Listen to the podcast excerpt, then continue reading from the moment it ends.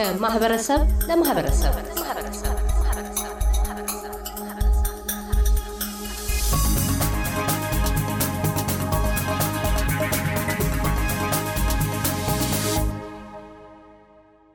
የተባበሩት መንግስታት የአፍ መፍቻ ቋንቋ ቀን በየዓመቱ ፌብርዋሪ 21 በመላው ዓለም ተከብሮ ይውላል። እሳቤውም ቋንቋዊና ባህላዊ ዝንቅ ማኅበረሰባት የእናት ቋንቋቸውን ጠብቀውና አዳብረው ከሌላ ቋንቋ ወይም ቋንቋዎች ጋር አዛንቀው እንዲቀጥሉ ለማበረታታት ነው። በአውስትሬልያ ስታትስቲክስ ቢሮ ዳታ መሠረት አውስትሬልያ ውስጥ ከሦስት መቶ በላይ የንግግር ቋንቋዎች ይነገራሉ። አውስትራሊያ ውስጥ ከእንግሊዝኛ ቋንቋ ቀጥሎ በስፋት የሚነገረው ሁለተኛ ቋንቋ የቻይና ማንዳሪን ቋንቋ ነው። ኢትዮጵያውያንን ጨምሮ 22 ነጥብ 3 percent ያህል አውስትራሊያውያን ከእንግሊዝኛ ቋንቋ ባሻገር ቤታቸው ውስጥ የሚናገሩት የመጡባቸውን አገራት የእናት ቋንቋዎች ነው። ይህንኑ ከግንዛቤ ውስጥ በማስገባትም የቪክቶሪያ ቋንቋዎች ትምህርት ቤት ከአንደኛ እስከ አስራ ሁለተኛ ክፍል ያሉ ተማሪዎች የእናት ቋንቋቸውን ወይም ተጨማሪ የውጭ አገራት ቋንቋቸውን ለመማር እንዲችሉ አማርኛን አክሎ ከአርባ በላይ ቋንቋዎችን ያስተምራል። ይህንኑ በየዓመቱ የሚከበረውን ሉላዊ የእናት ቋንቋ ቀን ምክንያት በማድረግ በቪክቶሪያ ቋንቋዎች ትምህርት ቤት የአማርኛ መምህርት ከሆኑት ወይዘሮ ጤንነት ታየ ጋር ተነጋግረናል። መነሻችንን ያደረግነው በተለይም ከወላጆቻቸው የትውልድ አገር ተለይተው በባህር ማዶ ለተወለዱ ልጆች የእናት ቋንቋቸውን የመማሩ ፋይዳ ምንድን ነው በሚል መጠይቅ ነው። ወይዘሮ ጤንነት እንዲህ ይላሉ። መጀመሪያ እግዜር ይስጥልኝ ስለሰጠኸኝ ሰዓት። እንግዲህ ይህንን ትምህርት ቤት አማርኛ ትምህርት ቤት ማስተማር ቋንቋ ማስተማር ከጀመርኩበት ጊዜ ያው ብዙ ለልጆች የሚደረገውን ጥቅም እና ያንን በመመልከት ነው እና ይሄ ነገር በተለይ ከራሳችንም አልፎ ብዙ ጥናቶችም የተደረጉበት ነው። ሁለተኛ ቋንቋ የማጥናቱን ጥቅም ማለት ነው እና በልጆች ጥቅም የሚያገኙት አንደኛ በማህበራዊ ሕይወታቸው ከሌሎቹ ጋር የመተዋወቅ የመነጋገር እና በግልጽነት የሌላውንም ምንነት ለመረዳት ያ ግልጽነቱን ያግዛል። ሁለተኛም ደግሞ በትምህርት ቤት ደረጃ ደግሞ ሁለት ቋንቋ መናገር የራስን ቋንቋ በደንብ መቻል ማለት የሁለተኛውን ቋንቋ አሁን ለምሳሌ አማርኛ ቋንቋ ከቤታቸው በደንብ ከቻሉ እንግሊዝኛውን ለመማር በጣም ቀላል ይሆንላቸዋል። ምክንያቱም የቋንቋውን ይሄ ግሱን እንደዚህ ሰው ይሄ የምንለው ሁሉ እሱን በቀለለ ሁኔታ ያገኙታል፣ ይረዳቸዋል። ሶስተኛም ትምህርታቸው ላይ በጥሞና እንዲያዳምጡ እሱ ይረዳቸዋል። በሪዛልታቸው ማለት በውጤታቸው በፈተና ምናምን እሱን ሁሉ ጥሩ ውጤት ከሌሎቹ አንዳንድ ቋንቋ ከሚማሩት ይበልጥ ትንሽ ውጤታቸው ያማረ ይሆናል። በሌላው ደግሞ በራሳቸው ላይ ደግሞ ማንነታቸውን፣ ምንነታቸውን፣ ታሪካቸውን፣ ባህላቸውን፣ ትውፊታቸውን፣ እምነታቸውን በራሳቸው ቋንቋ ሲማሩ የራሳቸው መተማመን ይዳብርላቸዋል። ሁለተኛም ነገር ደግሞ የዚህን የማንነት ማወቅ በራሳቸው እንዲኮሩ ያደርጋቸዋል። በራሳቸው ቋንቋ መማር ማለት ሌላውን ከእንግሊዝኛ ተምረው ከመተርጎም ይልቅ በራሳቸው ቋንቋ ከቤተሰብ ጋር ሆነው ያንን ከቤተሰብ የቤተሰብ የራሳቸውን ልምድ አሁን ለምሳሌ ቤተሰብ የራሱን ልምድ በሕይወቱ ያሳለፈውን ታሪኩን ለልጆቻቸው ሲያስረዳ እዛ በአንድ ቋንቋ ስለሚግባቡ ያ ሁሉ የራስን መተማመን ሁሉ ያዳብራል እና የተለያየ ጥቅም አለው ሁለተኛ ቋንቋ መማር ማለት ነው። በተለይ የዚህ የቪክቶሪያ ቋንቋ ትምህርት ቤት የአማርኛ ክፍል ምን ያህል ጊዜ ሆነው ከተመሰረተ እስካሁን ድረስ? እዛስ ተማሪዎቹን የማግኘት የማስተማሩ ስርዓተ ትምህርት የመቅረጹ የአማርኛን ቋንቋ ምን ያህል ስኬታማ ነበር? ምን ያህልስ ተግዳሮቶች ነበሩት? ቆንጆ ጥያቄ ነው። ሁሉ ጊዜ በተደጋጋሚነት ይነሳል። እንግዲህ ትምህርት ቤት ከተጀመረ አመታት አልፈዋል። እኔ ከሀያ አመታት ይበልጣል። ከኔ በፊትም ሌሎች አስተማሪዎች ነበሩ።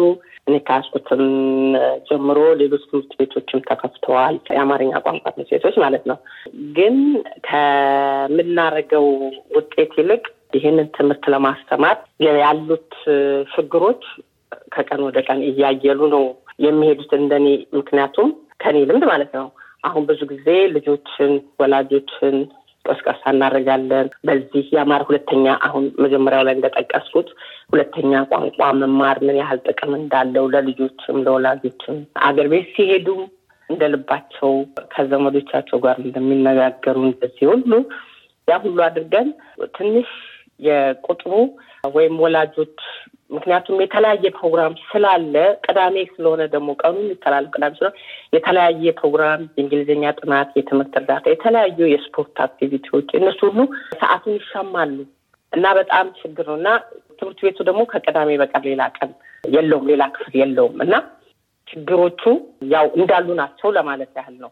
ግን ቢሆንም አንዳንድ እናቶች አሉ፣ ወላጆች አሉ ለልጆቻቸው ትምህርት አማርኛ ትምህርት እንዲማሩ ቀን ተሌሊት የሚለፉ ነው። በጣም ኮሚትድ ሆኖ የሚያስተምሩ ወላጆችም አሉ። ከሌላ ሁሉ ኃላፊነታቸውን ያን ሁሉ ይዘው እንደገና ደግሞ ልጆቻቸው ወደ ትምህርት ቤት የሚያመጡ ወላጆች ያ ያ ነው እኔም ትምህርት ቤቱ በማስተማሩ እንድቀጥል የሚያደርገኝ የእነዚህ የወላጆች ጥረት ነው። በዚህ ደግሞ እንደገና ደግሞ ስርዓተ ትምህርቱንም ይሄን ካሪኩለምንም ለማቋቋም ትንሽ በተለያዩ ጊዜ እንደዚህን ነገር በምናስብበት ጊዜ የተለያዩ ነገሮች እየተፈጠሩ በመሀል ስራ ላይ ለመዋል አልቻልንም። ግን አሁንም እስከ አስተማርኩ ድረስ ተስፋ አልቆርጥም። ያው ጥሬን ሁልጊዜ በየጊዜው አስተላልፋለሁ። እንግዲህ ችግሮቹ እንግዲህ ያው እንዳሉ ናቸው። ግን ወላጆችን በዚህ አጋጣሚም ላመሰግን እወዳለሁ። አሁን ጥሪም ለማስተላለፍ እወዳለሁ ብለዋል። ጥሪው በተለይ ለአማርኛ ቋንቋ ልጆቻቸውን ለማስተማር ለሚፈልጉ የማህበረሰብ አባላት በዚህ አጋጣሚ ምን ይሆናል? አንድ ትንሽ የሚያሳስበኝ ነገር ልጆች ቶሎ ቶሎ ነው የሚያድጉት። ልጆችን ደግሞ ቋንቋ ለማስተማር በተለይ ከአስራ አምስት ዓመት በታች ያሉ ልጆች ወይም ከአስራ ሁለት ዓመት በታች ላሉ ልጆች ትምህርት ቤት ማስጀመሩ የቋንቋ ትምህርት ማስጀመሩ ይረዳል። ምክንያቱም ትንሽ ልጆቹ ከአስራ ሁለት ዓመት በላይ ከሆኑ ትምህርት የትምህርት ስራቸውም እየበዛ ይሄዳል፣ እየከበዳቸው ይሄዳል እና ሌሎችም አክቲቪቲ ስራዎችን ለማድረግ ይገደዳሉ እና ወላጆች አሁን እስከ አስራ ሁለት እድሜ ያላቸው ህጻናት ያላቸው ወላጆች በዚህ አጋጣሚ ተጠቅመው ልጆቻቸውን አማርኛ ቋንቋ ቢያስተምሩ ለእነሱም ይኸው እንግዲህ ጥቅሙ በእኛ ብቻ እኔ ብቻ ሳይሆን ስንናገር ጥናት የቪክቶሪያ መንግስት ያደረገው ጥናት ነው። ልጆቹ ሁለተኛ ቋንቋ ሲማሩ ብዙ ጥቅም እንዳላቸው የተረጋገጠው እና ይሄ ዝም ብለን የምንናገረው ሳይሆን በተደረገውም ጥናት ወላጆች ይህን አጋጣሚ እየተጠቀሙ ትምህርት ቤት ልጆቻቸውን ቢያስመዘግቡ ቅዳሜ ሶስት ሰዓት ናት፣ በሳምንት አንድ ቀን ሶስት ሰዓት ናት። ያችን በመጠቀም ቢያስተምሩ ልጆቻቸውን ቢያስተምሩ ለወላጅም ሳይሆን ለልጆችም ለወላጆችም ለማህበረሰቡ ብዙ ጥቅም አለው። ምክንያቱም መንግስት ነው ልጆቻቸውን አስተምሮ ጥቅሙን አውቆ ነው ልጆቻቸውን አስተምሮ ብሎ ፈቃድ ይሰጣል እና ይሄን እድል የሚሰጠንና እንጠቀምበት። ልጆቻቸውን ለማስተማር የሚፈልጉ ወላጆች ቢኖሩ በምን መልክ ነው ማስመዝገብ የሚችሉት? ምን ማድረግ አለባቸው? ማንን ነው ማግኘት የሚችሉት? እርሶን ነው ወይስ በቀጥታ ከትምህርት ቤቱ ጋር ነው የሚገናኙ? በምን መልክ ነው ምዝገባ ሊካሄድ የሚችለው? ከዚህ በፊት ትምህርት ቤት እየመጡ ነበር የሚመዘገቡት። አሁን ግን የቪክቶሪያ የቋንቋ ትምህርት ቤት ነገሮችን ለወላጆች በቀላሉ ዘዴ እንዲያስመዘግቡ ማለት ኦንላይን ነው የሚመዘገቡት ልጆች እና እኔን ሳይሆን ልሰጠው ቪክቶሪያ ቋንቋ ትምህርት ቤቱ website ኡን ልነግራቸው እችላለሁ። W W W አድራሻው ማለት ለመመዝገብ W W W dot VSL dot VIC dot EDU dot AU እና slash forward ነው። በሱ ቢሄዱ enrolment የሚል አለ። እዛ ላይ ልጆቻቸው ማስመዝገብ ይችላሉ። አመዘጋገቡ ትንሽ ለወላጅ እንዲመች ተደርጎ ከቤታቸው በማንኛውም ሰዓት አክሰሱ ስላለ ልጆቻቸውን ቢያስመዘገቡ ለሁለት ሺህ ሀያ ሶስት የአማርኛ ቋንቋ ትምህርት ልጆቻቸው ሊቀጥሉ ይችላሉ። መልካም። ወይዘሮ ጤንነት ታየ የቪክቶሪያ ቋንቋ ትምህርት ቤት የአማርኛ ክፍል መምህርት፣ ስለ ቃለ ምልልሱ እናመሰግናለን። እሺ፣ ጊዜ ይስጥልኝ። እኔም አመሰግናለሁ።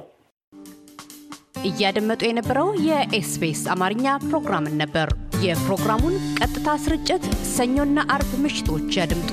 እንዲሁም ድረገጻችንን በመጎብኘት on demand እና በ SBS mobile app ማድመጥ ይችላሉ። ድረገጻችንን SBS dot com dot au Amharic ን ይጎብኙ።